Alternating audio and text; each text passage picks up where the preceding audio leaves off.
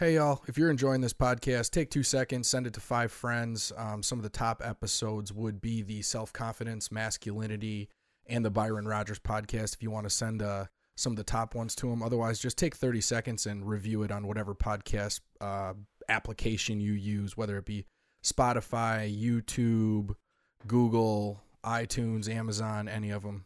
Thank you. Today's podcast is brought to you by AssaultLimited.com. Even when you aren't saying anything, you're saying something. Let your gear say the right thing for you. That's where Assault Limited comes in. Assault Limited offers tactical versions of things you use every day. The Assault Pen is a great quality, intimidating looking pen with a pinpoint tip used for self defense or to break glass. The Assault Spork has so many different tactical uses, we only have time to highlight a few.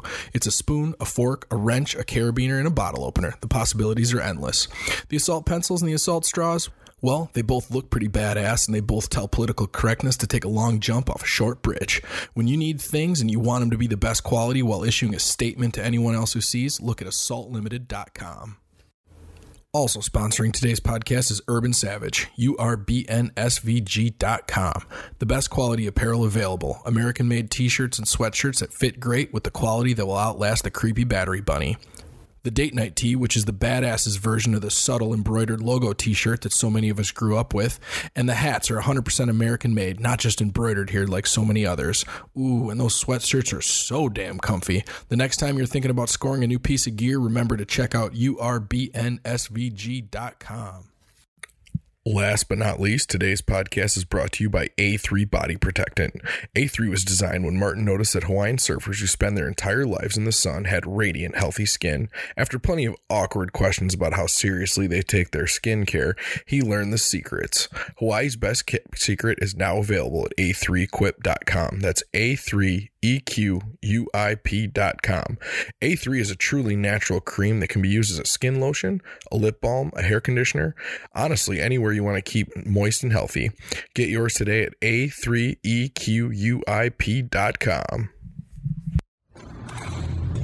Proceed with caution. All doctors to the ER. Do these guys have any idea what they are talking about? Talking about? Talking about? Get squared away. spiritual, Get squared away. emotional, Get squared away. mental, Get squared away. physical. The podcast that'll help you get squared away. All right, we haven't done one of these in a while. We've had some some good guests, but I miss coming here and just uh rocking the face to face random shit talking that we that we get to do. And listen to my dog uh, pant in the background. Well, it's like 90 degrees here today, so if I was your dog and had that much hair on me, I would be doing the same thing. Yeah, it's wild, man. I got a I got a boxer and he's been going crazy in this cuz he's black, so he'll sit outside for about 5 minutes and he comes in, you feel his fur and he's just hot. Ooh.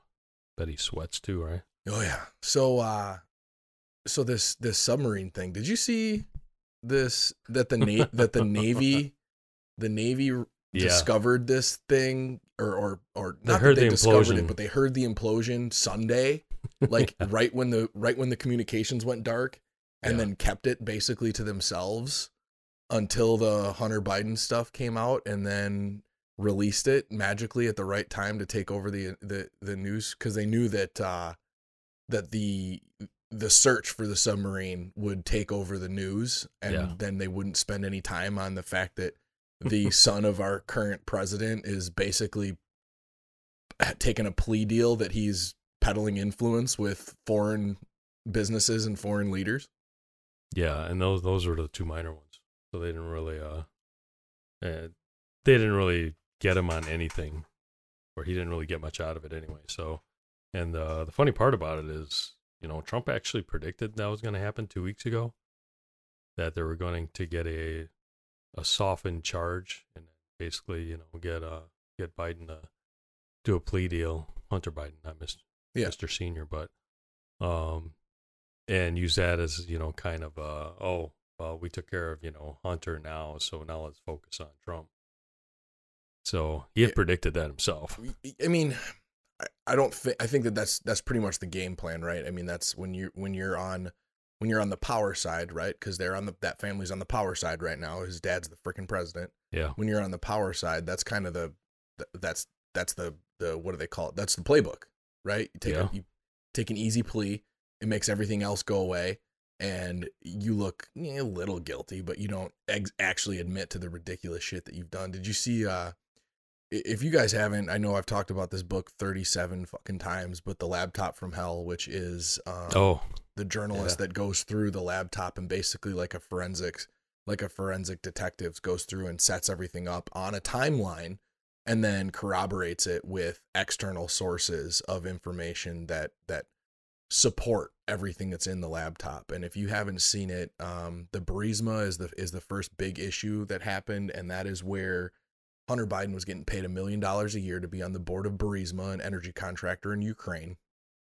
And he was not working for the company. He was just on the board as a quote unquote, you know, board member. And he would weigh in on stuff once in a while, but where he came in handy is when the CEO of I believe of Burisma was being um, looked into by the Ukrainian government for illegal activities.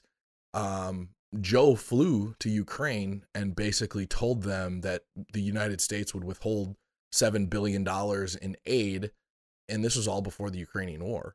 Would withhold $7 billion in, in aid to Ukraine if they didn't basically turn over their, their, uh, search into this guy. So that was the first one. And then the, the last big one that is still going on is, uh, I can't remember the name of the Chinese company. Do you remember the name of the Chinese company?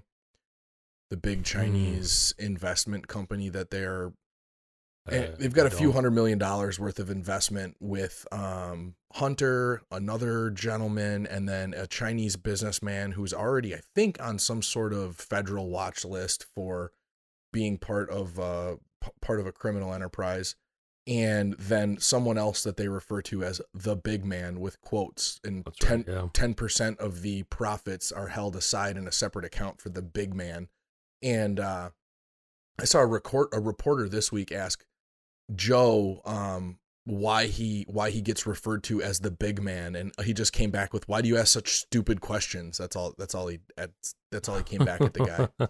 And uh if you don't believe it i guess you don't believe it and if you want to say hey they're all corrupt then th- you know that's that's kind of the answer that i get from democrats when i start to talk about this type of shit and they're like oh they're all corrupt like y- yeah but that doesn't mean it's okay yeah. that doesn't mean that doesn't mean that that any level of corrupt corruption is okay.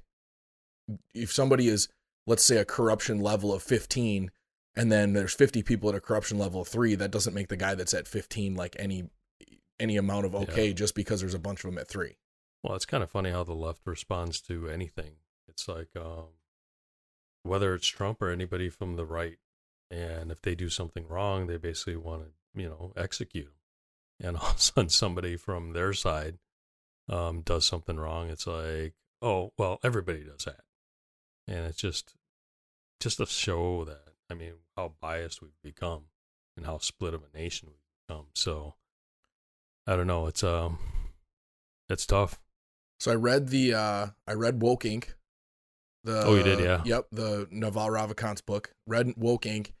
It is extremely interesting how he builds up the playbook that the woke mentality is using to basically justify profits um, because capitalism became such a dirty word and profits became such a dirty word that the idea of being woke um, it, it- basically is is polishing the turd of profits versus you know which let's let's face it the, the right and conservatives and, and business people that are pretty pretty well intelligent will like profit is profit is okay profit is what drives innovation profit is what means you know y- you can talk about the pharmaceutical industry as being as as corrupt as it is but the pharmaceutical industry isn't corrupt the government agencies that allow the pharmaceutical industries to operate this way are corrupt. The pharmaceutical industries is just a capitalistic industry. Yeah. Now, should it be? I don't know. That's a whole different argument. But um, that is why we have the drugs that we have because of profit, and it's the same way in in all industry. We have we have advancement because of the idea that advancement means more profit. You want to argue against it, you can, but then you look at something like the Middle East or the third world and the, the fact that there's no op, there's no opportunity for profit is why there is no giant economy. Yeah. I mean, that's what we're all in business to do, is to generate, you know, massive uh, profit margins. Yeah. But you know, speaking of money, um, did you see the uh, Pentagon? You know, did a little investigation, or they did a little audit. Oh yeah, the they they had all the equipment costs. Is that the one? They had the equipment cost estimated at uh replacement cost, not value or something. Is that what I'm looking at? Um, I mean, bottom line is what happened is, uh, uh, yeah, they overestimated the value of the weapons to Ukraine by about six point two billion dollars. So now we're going to give them another 6.2 billion. Exactly. Instead of just like going, "Oh, sounds good. We just found 6 billion dollars in the in the budget."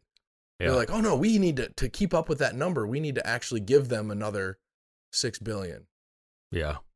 So I don't know. It's uh Pentagon spokeswoman Sabrina Singh said a detailed review of the accounting error found that the military services used replacement costs rather than book value of the equipment that was pulled from Pentagon stocks and sent to Ukraine.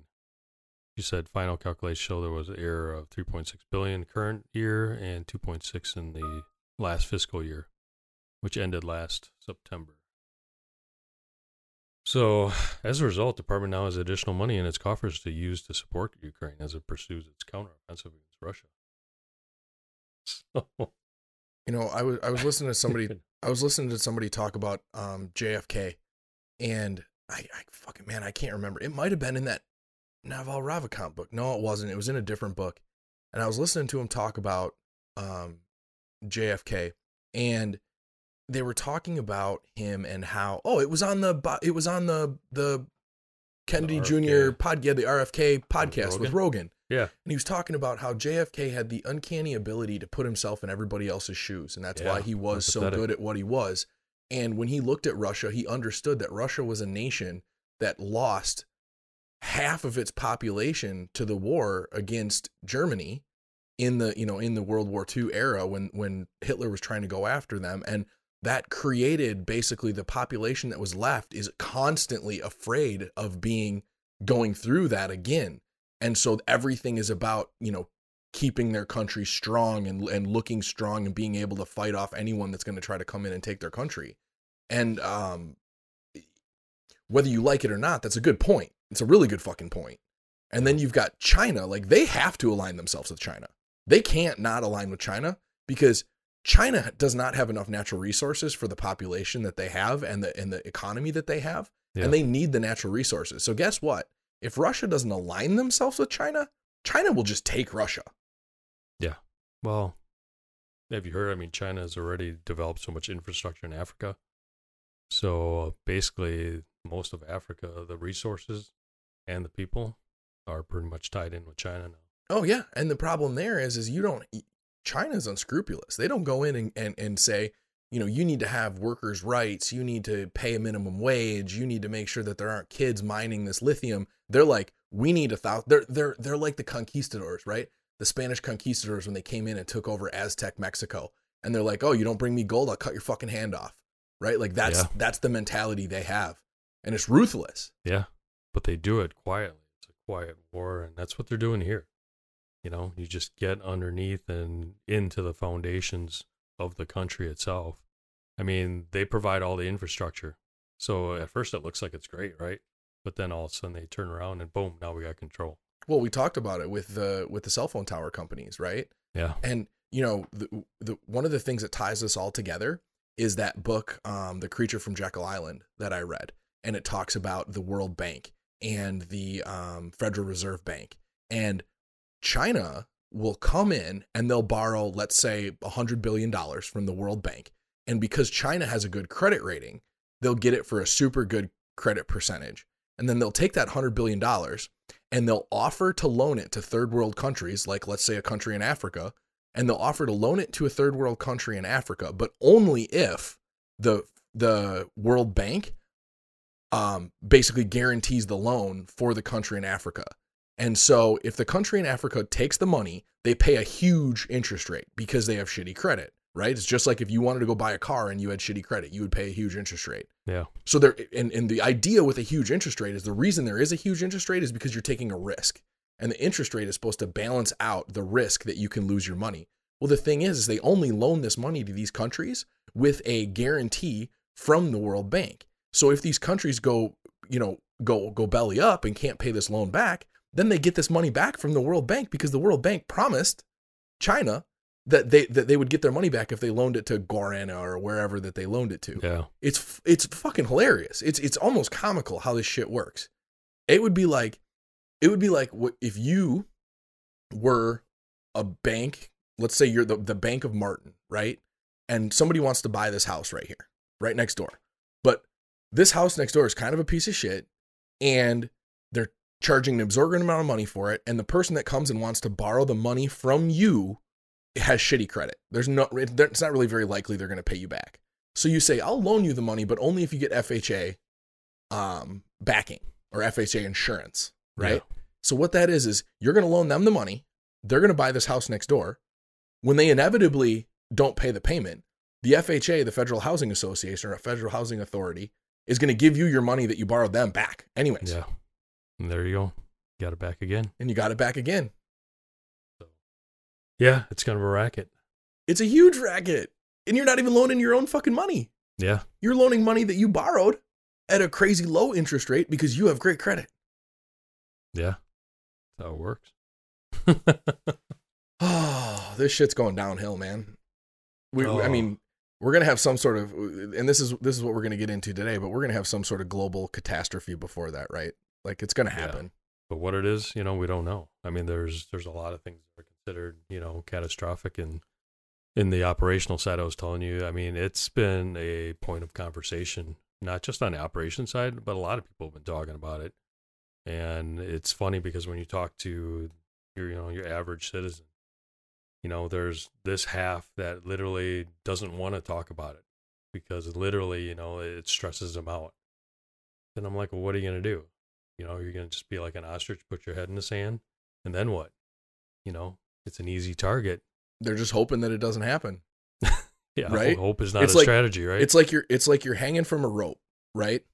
And if you were hanging from a rope and there was one bad spot in the rope and you could focus on that bad spot and kind of make sure that you watch that bad spot, that would be easy, right? Because it's that bad spot and you see it start to, you know, ting, you can see like little little pieces of the rope start to go. You're like, "Oh shit, I got to get down or get up or get past this spot Yeah. the rope." But you only have to focus on that one spot of the rope.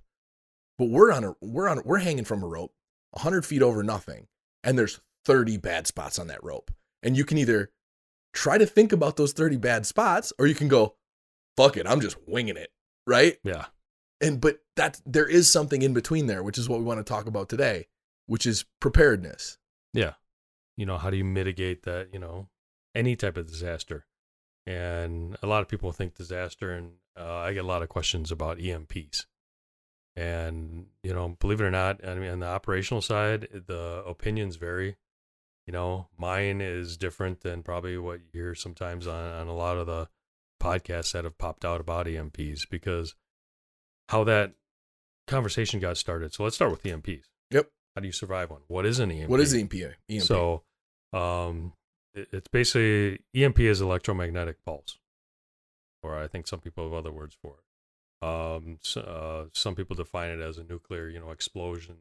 Basically, the impact of that is what happens, and um, that's not what I'm talking about. So the EMPs that we're talking about is another weapon that basically emits a electromagnetic pulse. or this could come from a solar flare. This could be a natural phenomenon. It doesn't have to be weaponized, but it's a possibility of it being weaponized or a natural phenomenon, but the outcome would be approximately Yeah. the same.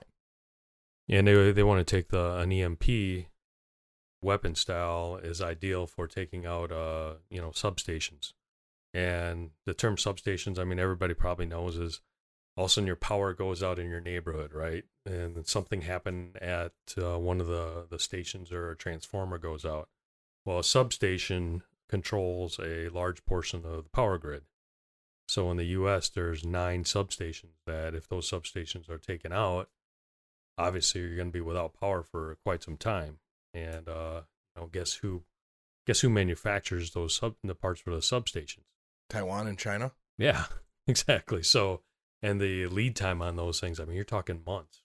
I did see recently that a there was a country or two um outside of that area that were trying to get uh semiconductor factories up. I don't know if they are up, but I do know that people see it as a weak link and something that needs to be mitigated. Yeah, because I mean uh, that was proven in 2013. There was uh, one of the substations got got hit, and I believe somebody set fire to it Okay. in California. So, but what happens in an EMP, whether it happens or not, there's all these people out there going, "Oh, if a EMP hits, I'm not going to be able to drive anywhere," and there is no conclusive testing. So don't let people freak you out. It's just that if an elect- electromagnetic pulse hits, and you know we've dealt with some of this, you know, these type of weapons before. It doesn't like anything that's electronic doesn't get taken out. So if your car is sitting there in the garage and it's not running, there's more than likely nothing's going to happen. Because it's not um because there isn't electricity running through it, so then you don't have the issues with the electrical that you would have Correct. if there was electricity running through it. Exactly. So it could fry the battery maybe. Maybe yeah, Okay. if that. But there's such little current on it because even like you know they're like, oh well, your cell phone's going to be out. I'm like, I wouldn't worry about your cell phones because the antenna on your cell phone is so tiny and there's such a little power coming through that. I would be more worried about the the towers, you know, the infrastructure. Because once that's down, it's not going to matter if you have power to your phone anyway. So, um, you know, everybody talks about well, they're going to take out these nine substations. I personally don't think so. I mean, if you want from from my background experience, I would say, you know, China's not like that. They're because if they did that, I know there's some percentages. Some people are saying like 90 plus percent of people would die because obviously, are people that stupid they're not going to figure out, you know, uh, where to go to get water? Well, um, also, you know, the, the thing that people, the thing that people don't necessarily understand when they talk about China doing something to that level is the fact that like seventy percent of their exports come to the United States. Yeah, They're not just gonna fucking take. all They're not just gonna take out the United States. right. They would literally be killing your best customer. Yep. And who who are you going to have leverage on? Yeah. I mean, they not only need the earthly resources, but they need the the human resources. So, you know, if anything happens, I mean, this is you know just like I said, for my calculations, it would be they would take out a substation for to prove a point, Yeah. and and uh and that's kind of what you're seeing. I mean, um, you know, another disaster is technically the pandemic. We just went through a disaster. We just went through, you know, COVID. Yeah. And you saw, you know, sometimes disasters bring out the best and bring out the worst in people. And you just seen what happened with, you know, how things were communicated, how people reacted to communications, how fast and inaccurate some of the communications were. And then um, some people that just decided not to be educated about it.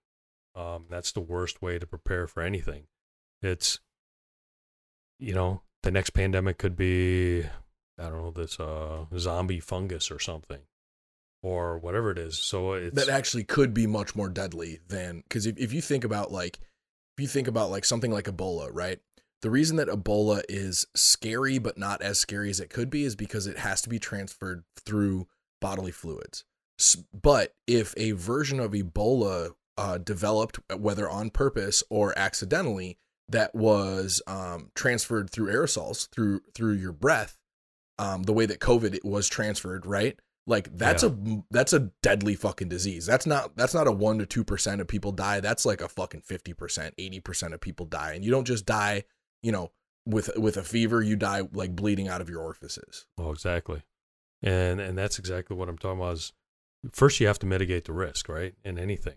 Um, you know, there's degrees in risk, you know, risk management, I believe is what the the program is. And risk management is for businesses. So you look at it whenever you come upon a situation or a crisis, you look at okay, what is the catastrophic, you know, percentage? So, you know, you and I, if we were just coming upon COVID, if we asked that question right away, it would have been, oh, it's like a point zero zero zero zero zero zero, you know, nine eight percent that you know you're gonna that it's gonna be lethal. Okay, so then the next step is okay. So what do I need to do to mitigate that small percentage. Oh, just be healthy. Oh, work on my immune system. Oh, okay, this is what I need need to do. This is the direction I need to hit. Go to the gym. I need to, you know, get better, you know, nutrition. You know, eighty percent. I got to work on my diet. Um, I need to take quercetin or you know have um ivermectin in the, in the background. I don't know, Yeah. but all that would have been done through research. And also go back to yeah, go back to our go back to our podcast on the truth in media, right? Because you could have figured all of that out much much earlier if you would have looked at the numbers of how many positive tests were coming back, how many people were passing away. Like that that number makes sense. And it and, and if you were look if you were just listening to the media, it was the scariest fucking thing that could ever happen. Right. But if you actually looked for the truth in the the the mess, it's totally different. Yeah. No, that's exactly right. So it's all about risk mitigation. Um, know, people ask me about nuclear war. Um, personally, I, I don't think we're going to have a nuclear war. Um, you know, there's reels that keep popping up. It's like, oh, we just declared war on China. It's like, guess what? We declared a Cold War back um, in October of you know 2022. You know, China kind of declared a war on us uh, a couple years ago. It's like, okay, war isn't going to be this where it's going to be the Terminator and they're just going to fry every human being up and they're all going to be sitting in their bunkers. Is there a chance? Sure, it's kind of like COVID. Yeah. So what am I going to do if, you know, if there is a nuclear threat? I'm going to be like, okay, are they going to just start dropping nukes everywhere? Is there a Star Wars program? Um, what do I do if that one actually hits? Do I stay inside for 48 hours? You know, those are the questions you got to ask, and those are the things that you need to educate yourself on just in case. Where in the house am I going to be? It's no different than if a, you know, we live in tornado country. You know, what happens when a tornado hits? Um, if you have a plan, there's going to be less chaos, right? So if you have a concrete part of your basement, sorry, get down there, make sure you got, uh, you know, two, three days of food, and you just, yeah, from there, that's when you enlist the, the hope strategy and just hope you mitigate some of the radiation, keep all the windows closed. You know, I don't know. So personally, I don't think something like that's going to happen, but No, and, and and if something like that did happen, it's going to be the long term fallout that we have to deal with in places like you know Wisconsin, um, because it's going to be New York, L.A., Chicago. exactly. Um, it's not going to be you know mid midwestern Wisconsin. It's it's just not going to. It's it's pretty fucking unlikely. yeah. we don't really have anything here that would be you know even like you look at like Galveston, Texas. That's like the head of the CDC, and you look at stuff like that, and it's like oh that makes sense. Here we've got you know maybe because we have an F thirty five base, maybe, but there's how many of those around the around the United States now? So Yeah. you know realistically, we're probably going to have to deal with long term fallout issues, not necessarily a an initial blast. Right. And that's yeah, it's all precision. It's like an EMP EMP threat. It's not like the they're going to drop an EMP in Wisconsin and that's going to, you know, prove a great point, but you know, maybe they'll drop one in, you know, at NORAD. Who knows? Yeah, So- and and as far as the solar EMP stuff like that, like um if that happens, I'm I'm pretty sure I haven't done the research a hundred percent, but it seems like if that happens, that's at least going to be something that everyone's dealing with. It's not going to be a targeted. Clearly, it's not going to be targeted. It's just going to happen, which would you know whatever it's going to take out, it's going to take out globally. It's not going to just take out the United States communication. Yeah. Now, if you look at countries that are used to living with, you know, brownouts and shitty power and and have manual wells and stuff like that, like clearly they're gonna, you know, they're gonna have a, a leg up on survival other than, you know, us. But if if if they really, really, really uh unprepared, head in the sand, stupid people can't make it through, you know, a few weeks without power. Yeah. Supply bags, man. What Well, talk about? Darwinism, right? yeah, I guess yeah. It's probably the, the crueler way of saying it, but yeah. or maybe I'm saying it the crueler way. Yeah, I don't know. I mean, y- yeah, it's just, I, it's really interesting when you start to think about if you really, really understand evolution and how evolution works.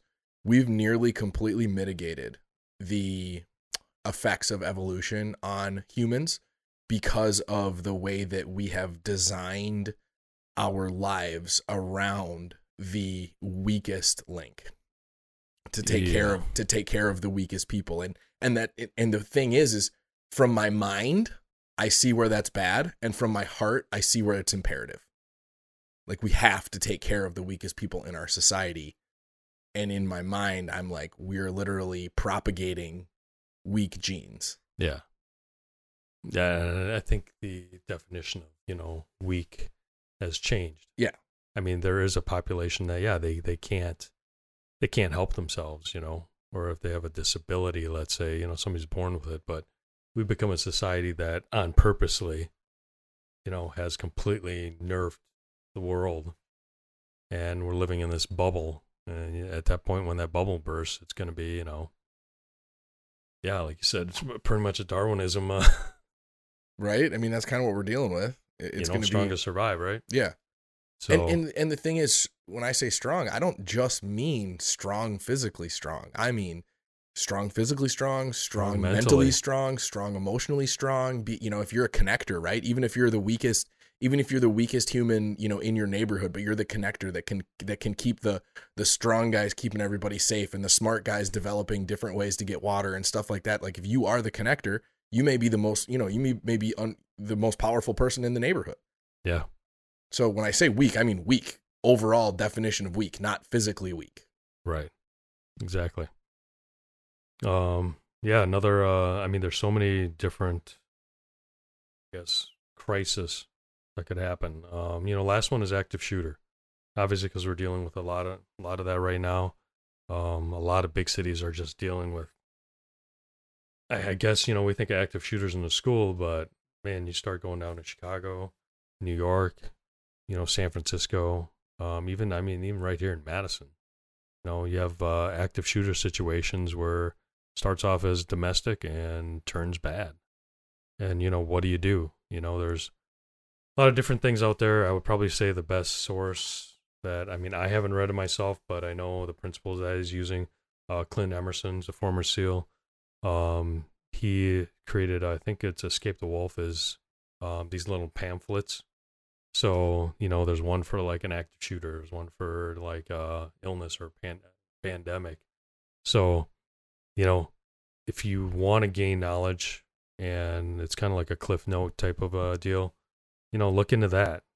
Or um, like Fieldcraft Survival, uh, Mike Glover runs that. Um, that's you know a good source too. There's so many of them out there. Um, the book, oh, son of a biscuit. I'll remember the book in here in a minute, and I, and I'll put it out there. But the, but uh, Neil Strauss, who wrote a few different, Oh. he's a Rolling Stone writer. He just wrote one because he went into deep after his last book. He went deep into the prepper world, and it was kind of like his whole investment into the um, pickup artist world. It was an Mhm. accident. Like he kind of was going to write a story about it and then fell into it because he's just such he's such an immersive journalist and that's how he does his writing. Yeah, And he got to the point where he was trying to like he was trying to figure out how to denounce his citizenship and he bought a he bought property in like the Cayman Islands and like he was like he got Oh, yeah. The deep multiple got passport deep, yeah, too, Yep, yep, got deep into this and uh it's a great read. Also it's entertaining and it's not just a, a, a survival guide right? He does talk about a lot of the stuff but he's a very gr- good writer so that one's a great one to go to. Um the idea that the idea that being prepared has to be like some sort of of i guess like classroom type activity is is ridiculous right? Like if you think of being prepared in in its finest form or its most detailed form it's basically surviving off of the wilderness right? In in a lot of it and Right. and and being strong and, and healthy yourself. So like by going to the gym and eating healthy you're being prepared. By learning how to camp and survive in the wilderness and taking your kids out to connect with nature you're getting prepared. By you know learning things like jujitsu and and cooking and um you know what can poison you and natural health remedies and stuff like that like these are all these are all fun things to learn they're not like trying to learn physics right, Oh, right. I mean, they're applicable. Yeah. Very applicable. And and that's the thing is, uh, you know, I want to get away from this, uh because now when you hear preppers, everybody thinks it's all these people buying MREs and you know stocking up for years in their basement, then they're going to live out of their basement. I mean, it's it's not real realistic. I think we brought it up in past uh, um, episodes where guess what? The, the the very thing that I'm thinking is is we're gonna have to be mobile.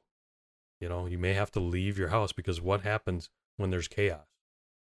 Um, it's it's not about preparing for the zombie apocalypse. It's just anytime that there's a crisis, the very first phase of a crisis, every single one, is there's going to be chaos in the in the beginning, and because Right. people are trying to figure out what to do. Some people get you know desperate right away, and there's just disorganization until yeah the the quote survivors or the people that are prepared or trained gather what you know this is the situation and these are the actions that we have to take moving forward. So you know i always call it preparing for chaos. Um, and on the operational side it's called emergency management planning it's just yeah planning for anything that's going to happen you know Emergency is actually the name of the book. I just checked my phone. oh The it's book, the book is called Emergency by neil strauss Yeah, by Neil Strauss. okay Great i'll book. have to look into that Great book. so Um, so when it comes to when it comes to like actual functional preparedness, right? Let's give give everybody a few a few steps, like detailed steps that they can take, right? Like well like first a- I identify what chaos is Yep. Because you have to understand the behavior of everybody else that's going to be around you. So, you know, you're not going to be able to just run down to your basement. Usually, what happens when you see, gosh, man, the the riots that happened, the BLM riots were kind of a perfect microscope of you know, here's a small sample of chaos, right? What happens? All of a sudden, there's disorder, right? The police pull out, and in any big situation of crisis, guess what? The police, let's say an EMP hits, the police are going to be at home trying to take care of their families. They're trying to help their family survive. So, what's going to happen is there's going to be no order. It's going to be anarchy. There's going to be a lot of looting. So, you have to protect yourself from looting, which will, you know, you'll get to. And there's going to be people that are desperate because what? They're going to be thirsty. They're going to be hungry. And and money is not going to mean anything to them at that point. It's just literally um, you've seen what happened in Florida at the hurricanes, right? What happens? The first few hours, all the stores are boom, bare shelves. Everybody's just grabbing what they can. I mean, it was even that way uh, during COVID, right? With uh, was it toilet paper? toilet paper. Yeah, there's a few different times where it happened to a few different things. What was it? Hand sanitizer and masks and gloves. Oh, it was yeah. like shit would just yeah disappear forever. Yeah, people will run in, and my son and I saw that one lady that came like darting into the uh, the toilet paper aisle and grabbing what she thought was the last, you know, uh, six pack of toilet paper. So that's kind of weird desperation, but you know, it's self preservation. People are going to commit crimes based on self preservation. and the mob and mob mentality they are not going to necessarily have clear um moral guidelines that they live by i feel like um for someone's moral backbone to stand strong through a situation like that is is pretty unlikely um amongst the average human Yeah. Because if it's life and death, you're basically you're going to bite somebody in the nuts. Yep. Survive. So, Yep. especially when it's your kids Yeah. if it means Exactly. if it means your kids staying alive or your kids being fed i mean think about it if you were if it was your kids you know so before you have to you know kill somebody for their velveeta shells and cheese maybe think about having a few extra packages at your house Yeah. go bags Go bags. Yeah. what do we put in our go bags Um, I don't know. I put the ability to. I mean, I'm always big on water, so I always carry, um, like a life filter. So if I gotta, you know, suck, if I if I gotta filter out my own piss, I gotta drink it. I, I got a life filter on there. Um, you gotta have a, uh one of those uh, uh, mini boils, or at least some way to start a fire source so that you can one stay warm at night, and then two boil water because the very first thing is your your body can pretty much go without water for three days. Then you're going to start having problems, you know, catastrophic issues. So um, I worry about that first. so a few different things to deal with water so if we deal with if we did like uh what are the tablets iodine tablets Yep. iodine tablets a life straw and a way to start a fire right so we got water taken care of what's next Small small container, which now they make collapsible, collapsible silicone, whatever. Um, next is I'm I'm real big on you got to have a you know a small medical kit. yep agreed So I keep one in my truck. I keep one usually in my bags. Just, you know, you never know. But obviously, if you cut yourself, something happens, you got a clean infection, you need to stop bleed. you- you're going to need to do that not just with you but with your family. So Yeah, and, and people don't understand because I, and I was talking to my I was talking to my brother about this because of this stupid submarine thing. But um we're in this kind of odd place in history where life is so safe that you forget how deadly little things really are. You know, like Jack Daniels. Everybody knows Jack Daniels, right? You know Jack Daniels died? He kicked a safe and his toe broke and he got gangrene and it fucking killed him. oh yeah. So like yeah. today, would that have ever happened? No. But would that happen if the entire system was down and you weren't able to just go get medical care when your legs start to get really sore a few days after you broke a toe? Yeah. Yeah, that would happen. You would fucking die from internal gangrene or whatever caused it, right? Yeah. and small cuts can turn into giant problems and Bacteria. lacerations and and all these issues that are that are really benign issues in today's life if we didn't have the society that we have right now could become a big fucking deal Yeah.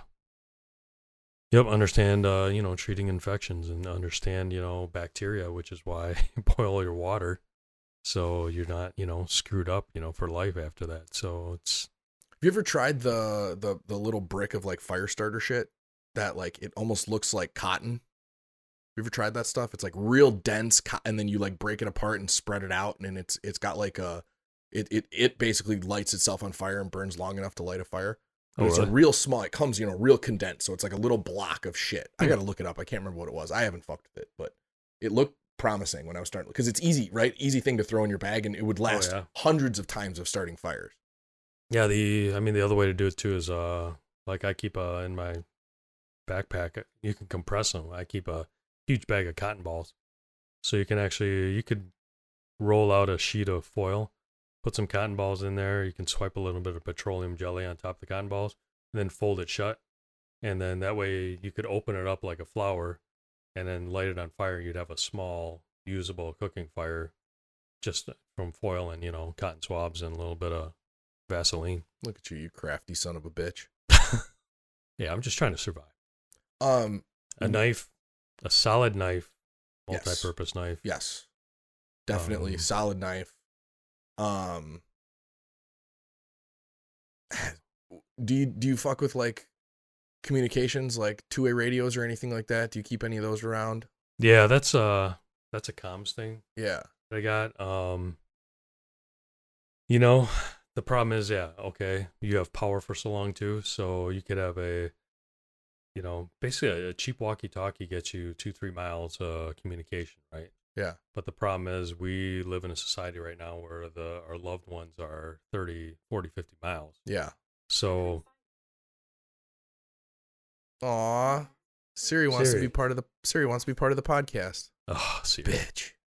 But um, here here's what I suggest, and because comms, like I have, my priority is water, shelter, food, and comms, or communications. And with comms, you you have to have what's called a rally point. So back then, before we had you know sat phones and all the you know fancy stuff, when you're deployed, and basically at the end you're you're going to be in a position where you're not going to be dialing up and making a phone call when you're in a firefight, right?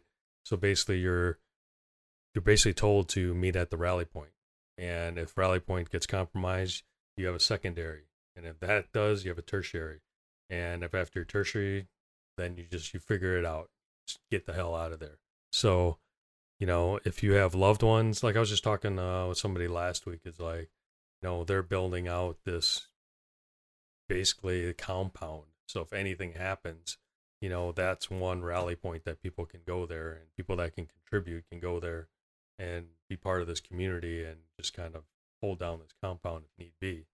Um and there's another one that's close by here that's you know being put together by somebody we know. So um you know that would be something to discuss with your family is like hey if anything happens meet here. Shit hits the fan. And if something goes bad there here's the secondary spot you go to. And that's it. And then from there, we decide and assess whether we need to get out of the state or do whatever. But this is our rally point. And I think on on that note, but not necessarily this is this is a preparedness thing, but not necessarily a catastrophic preparedness thing. But I think we talked about this maybe 10, 15, 20 episodes ago. But with the intelligent development of criminals um, today, your family should have some sort of a safe word, some sort of a communication word where when you say it, your family knows that it's you because there are so many detailed um, scams going on out there where, you know, a mother gets called and the voice sounds exactly like her daughter because it's spoofed by some sort of AI because Oh, yeah. because all of us have so many, you know, so much digital footprint out there and they're, you know, saying the, the one that the one that I saw, they literally said if we don't have $10,000 by noon, we will get your daughter so drug addicted that she never knows who she is again and she will just work for us for the rest of her life. And this mother started freaking out because the voice on the other end sounded just like her daughter. Her daughter was upstairs Wow. in her fucking house. And she's like, "Wh- How did she get out? Where'd she go? She instantly just freaked out. Whereas if you have your safe word for your family, and this this ha- it happened to my grandma. She thought that my brother was in jail because you know somebody called that sounded kind of like him, and this was way before AI. This is ten years ago. Oh. And uh, somebody called that sounded kind of like him. She was on her way to town with a cash box. Oh, really? Yeah, the thing is though, is my grandma's the tightest fucking human being in the world. So the fact that she actually got the cash box out for my brother, she must have really liked him because she, didn't- the rest of us, she would have been like, eh, let him go. Oh, family, come on. Yeah, Must yeah, have must have been pretty desperate then. yeah, yeah. Wow. But but still, man, like if you have that specific word, you can say, you know, tell tell her to tell me the word so that I know this is real. Yeah. Right. Well, she can't remember it. No, she would remember it. Trust me. Right. Click. Wow. or you know or if they or if your daughter calls you because she's being held by somebody and she can't tell you that she's being held by somebody and she slips the word into conversation right like let's say you know let's say the word is tire and she's like hey hey hey dad did you get my new tires for my car and you're like oh fuck there's a problem here right like there's all these different ways to, to tactily think about what's going on Yeah. No, agreed. And that's uh yeah, I mean if comms is up, that's one of the big big things. yeah and that one about. was totally not not necessarily in this topic but it was something i just it reminded me that i wanted to get back out there Yeah. But walkie talkies, I mean they, they make some good systems.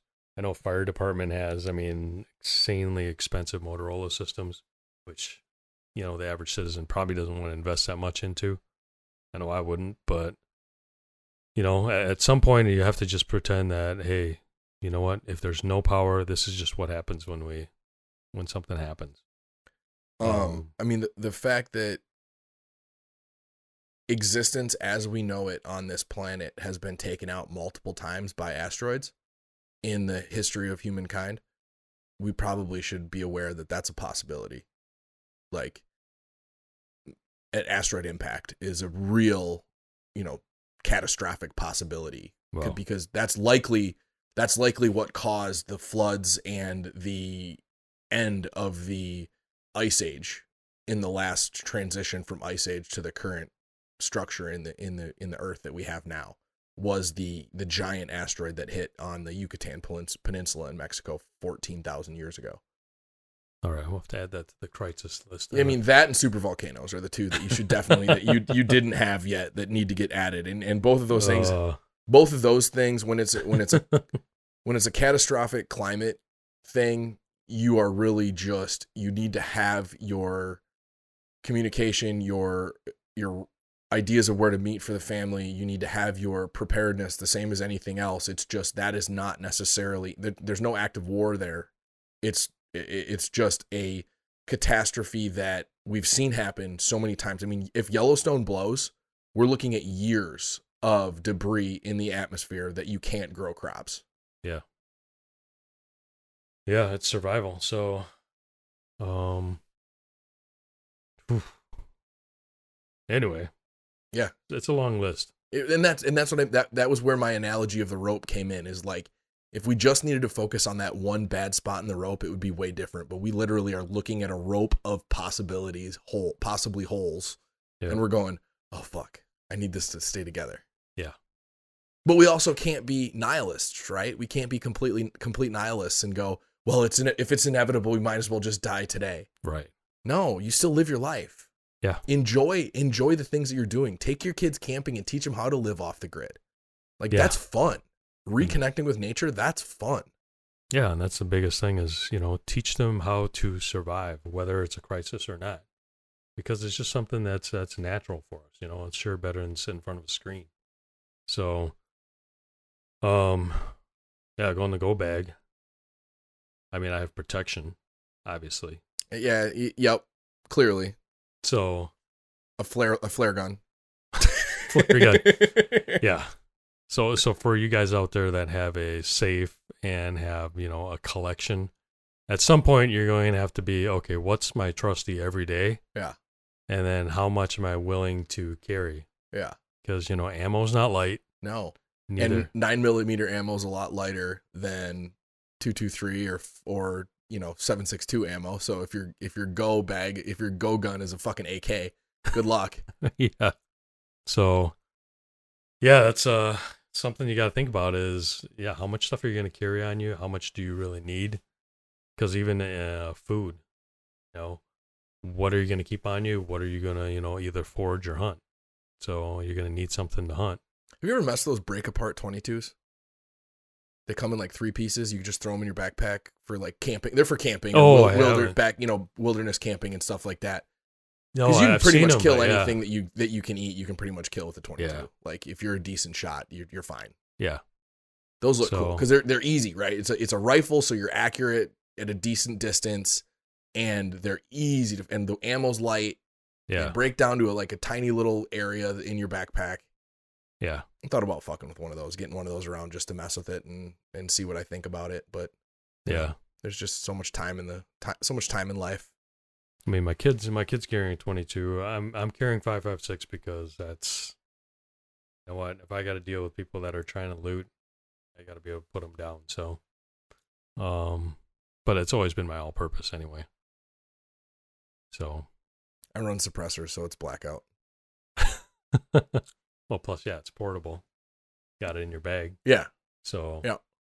yeah. Um, so that's protection. I mean, one of the big points I have is you know what, nobody's gonna survive on their own.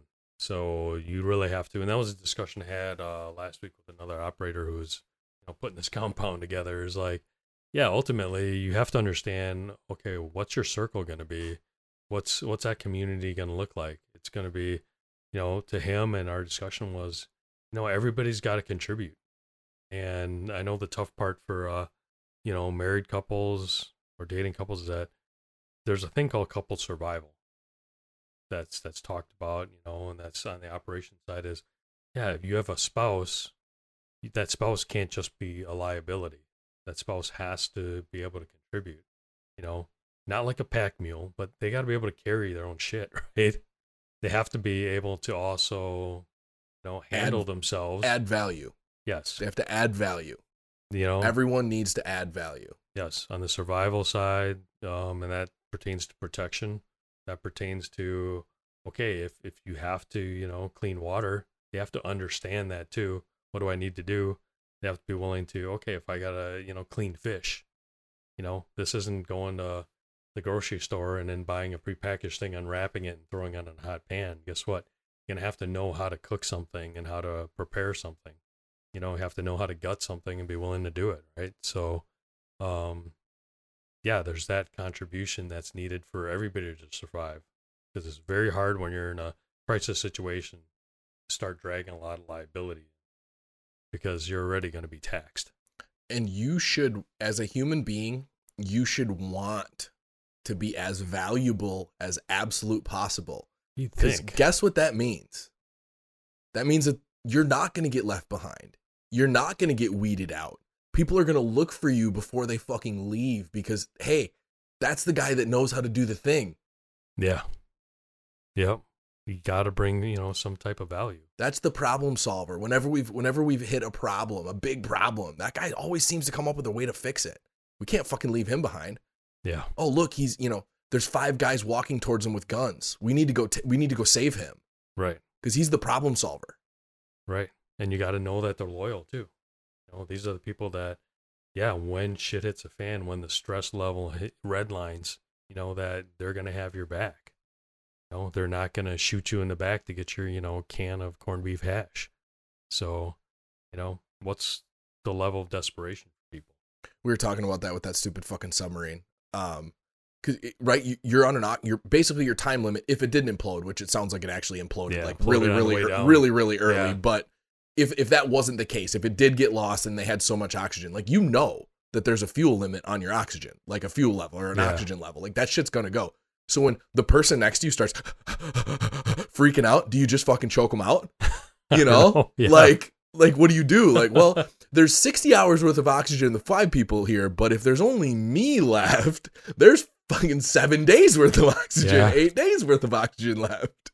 Oh gosh, yeah, It's a weird thing, right? yep, The Donner Party. We all we all learned about the Donner Party in fucking school, man. They started eating people. yeah.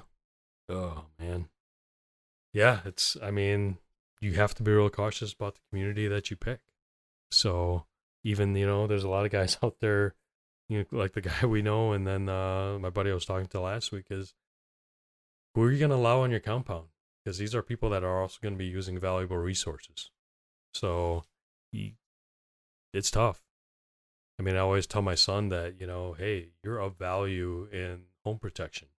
It's not just me. So, you know, my son knows how to wield his you know 22 now. He can shoot 5.56 but you know we have a plan that we know how to clear the house if we have an intruder come through and he's learning that oh hey you catch fish you can actually eat the fish Yeah, is that clean weird? and eat it yeah. yeah. that's where you get the fish in the grocery store that's how it, how it works and you know fire is just more than just you know burning sticks it's it's provides a lot way of life so I mean, it- fire is likely the development of, you know, if if you look at the if you look at the evolution of the human brain, right? We developed like the equivalent of 100,000 years of evolution in 10,000 years, which got us to where we are. Yeah. That's likely because of fire. Because of the ability to cook food, eat calorie de- calorically dense food versus just eating raw meat, you know, like all these different things. Like they, it's Oh, yeah. speculation, but it's pretty much it's it's guesstimated that that is why we made such a strong evolution in 10,000 years is because of fire. Yeah. A lot of manufacturing caveman manufacturing Yeah. weapons Yeah. Back in yeah. the day. Forging, yep right? Versus just whittling a stick. yeah You could actually forge something. I don't know if there was metals, right? I guess they had metals, but it was real real finite oh metals. yeah Soft metals. weren't Yeah. really good for much, but I mean, you went from stone arrowheads to metal, and then you know they made knives. I mean, it's just, yeah, there's so much to it, and so much in learning how to do it. That's why it's important. I mean, you know, using a flint is not that hard if you're, you know, putting spark on the right if you know, yeah, if you know what you're so, doing. yeah, Yeah. you're not putting it on some green leaves and hoping it's gonna torch up. So, um, Yeah, you're not gonna you're not just gonna you're not gonna have a, a, a bottle of lighter fluid in your bag at all Yeah. times, right? Like yeah, some Like the- charcoal fluid. the go to. Yeah, spray some fucking lighter fluid on it, a little light. yeah.